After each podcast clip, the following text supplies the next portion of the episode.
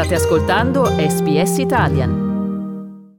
State ascoltando un podcast di SPS Italian, con voi oggi Massimiliano Gugole. Era il 6 febbraio del 1952 quando l'allora 25enne Elisabeth ricevette, mentre era in viaggio, la notizia della morte del padre, il re Giorgio VI.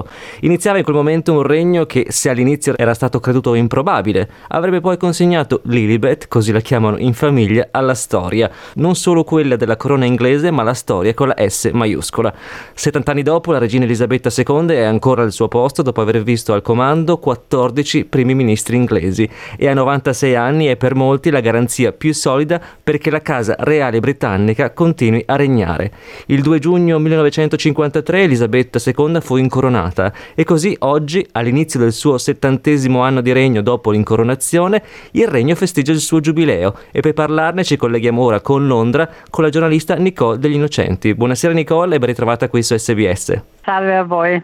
Nicole, si fatica a descrivere la portata storica di Elisabetta II. Quali sono stati secondo te i momenti del suo lungo regno che passeranno alla storia? Beh sì, ovviamente, come ricordare, la prima regina della storia a aver regnato così a lungo, ha superato da tempo la regina Vittoria, che per molto tempo sembrava ineguagliabile. Se pensiamo appunto a tutti i cambiamenti che ha visto, innanzitutto è diventata regina quando c'era ancora l'impero, il grande impero britannico, sul quale, secondo appunto come veniva detto, non tramonta mai il sole. E poi ha dovuto gestire i cambiamenti sociali, economici e politici, la fine dell'impero, il ridimensionamento della Gran Bretagna, appunto da potenza imperiale a paese, diciamo tra virgolette, normale, e tanti altri cambiamenti anche nella società britannica con le varie ondate di immigrazione dall'India, dalla Giamaica, da altri paesi africani. Quindi la Gran Bretagna è cambiata moltissimo in seguito alla dissoluzione, alla fine dell'impero.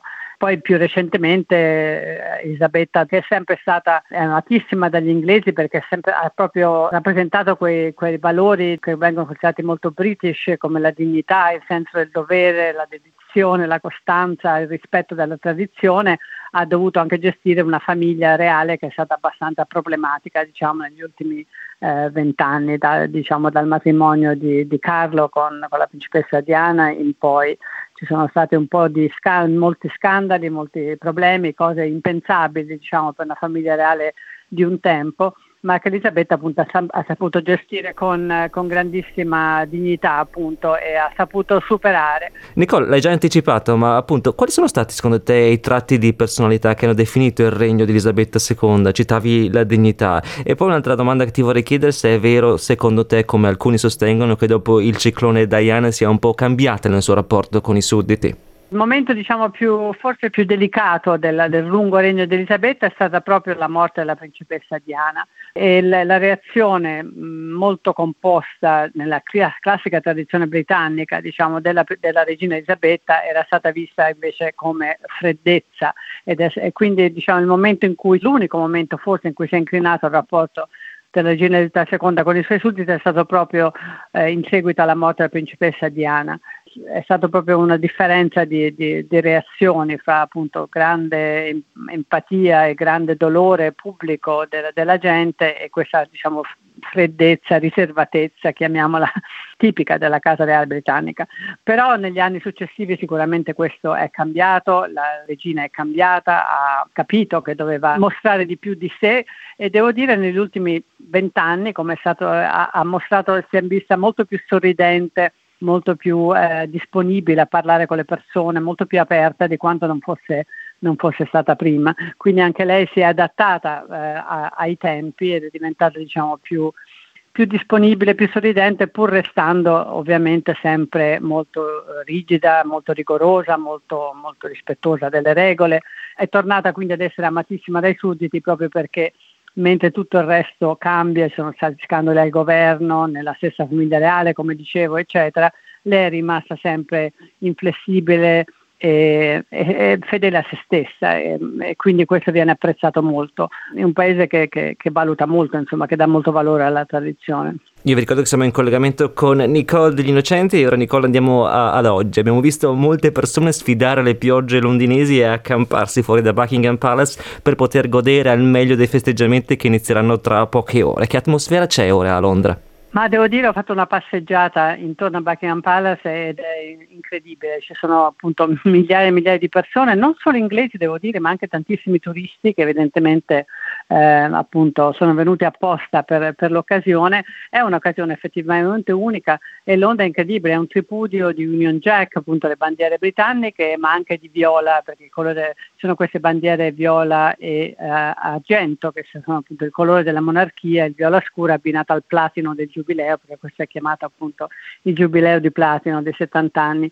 Tutto il centro della città intorno a Buckingham Palace è decoratissimo, perché ovviamente inizia giovedì, da giovedì a domenica sono 4 giorni di festa nazionale per festeggiare appunto il Giubileo e quindi ci sono celebrazioni di ogni genere che cominciano appunto giovedì con la grande parata militare Trooping the Colour, con migliaia di soldati, cavalli, musicisti dell'orchestra militare, con tra il principe Carlo a cavallo, il principe William, eccetera. Poi ci sarà il passaggio degli aerei della Royal Air Force, che quindi faranno dipingeranno il cielo di fumo rosso, bianco e blu in onore della regina. E poi ci sarà invece venerdì la giornata più solenne dei festeggiamenti religiosi, perché ricordiamo che la regina è anche la capa della Chiesa d'Inghilterra, e ci sarà una messa di ringraziamento nella cattedrale di San Paolo. Poi sabato ci sarà invece un tutt'altro tenore di festeggiamenti, ci sarà un concerto su 3 palcoscenici che sono stati allestiti proprio fuori da Buckingham Palace, nella piazza proprio di fronte al palazzo. Ci saranno appunto vari cantanti, da Queen, Alicia Keys, Andrea Bocelli, i Duran Duran, Diana Ross, eccetera. E mentre domenica si concluderanno i festeggiamenti in modo molto spettacolare con quello che viene chiamato The Pageant, che sarà un grande spettacolo che fonde teatro, circo, carnevale, musica e cerimoniale, con una processione di 3 chilometri che parte dal centro città e finirà a Buckingham Palace. In conclusione il cantante Ed Sheeran canterà l'inno nazionale, il famosissimo God Save the Queen, accompagnato da un coro di 200 celebrità. Si prevede che appunto la regina farà l'ultima comparsa sul balcone, il famosissimo balcone di Buckingham Palace, per appunto ascoltare l'ultimo tributo di Ed Sheeran, e ovviamente ci saranno migliaia di persone affollate intorno al palazzo per cercare di intravedere la regina sul balcone. E così si concluderanno questi 4 giorni di festeggiamenti. E questo è solo a Londra, perché poi naturalmente le celebrazioni continueranno in altre zone del Regno e del Commonwealth. In conclusione, Nicole, vorrei chiedere a te come sta la regina Elisabetta oggi e anche come sta la monarchia inglese. Ma la regina sta bene, si è vista, però ha quello che viene definito problemi di mobilità, cioè non cammina molto bene, ricordiamo ha 96 anni, quindi è più che comprensibile. Infatti nelle ultime settimane, negli ultimi mesi ha delegato molti dei suoi impegni ufficiali al figlio Carlo, il suo erede al trono, oppure al nipote William, ma sicuramente sarà presente ai festeggiamenti, sicuramente sarà appunto, come diceva, la messa solenne, perché per lei è una cosa molto importante, alla cattedrale di San Paolo, e sicuramente comparirà sul balcone di Buckingham Palace per salutare i sudditi, perché questa è una tradizione. Si è vista però appunto nelle ultime settimane in giro con un bastone, oppure a bordo appunto di una piccola, diciamo, auto elettrica, quindi sta bene, sicuramente di salute, però appunto non può più fare cose troppo difficili, non può camminare troppo, ma sicuramente sarà presente in questi giorni, perché è il suo momento. E la monarchia inglese invece come sta? Se ne parla molto, è molto amata Elisabetta, però ci si dice già, appunto, ricordiamo 96 anni, quindi si pensa al dopo Elisabetta, ci sono molti punti interrogativi se la monarchia potrà sopravvivere alla morte di Elisabetta. La monarchia praticamente è diventata lei, come diceva Luigi XVI, no? Lo Stato sono io, la monarchia è lei.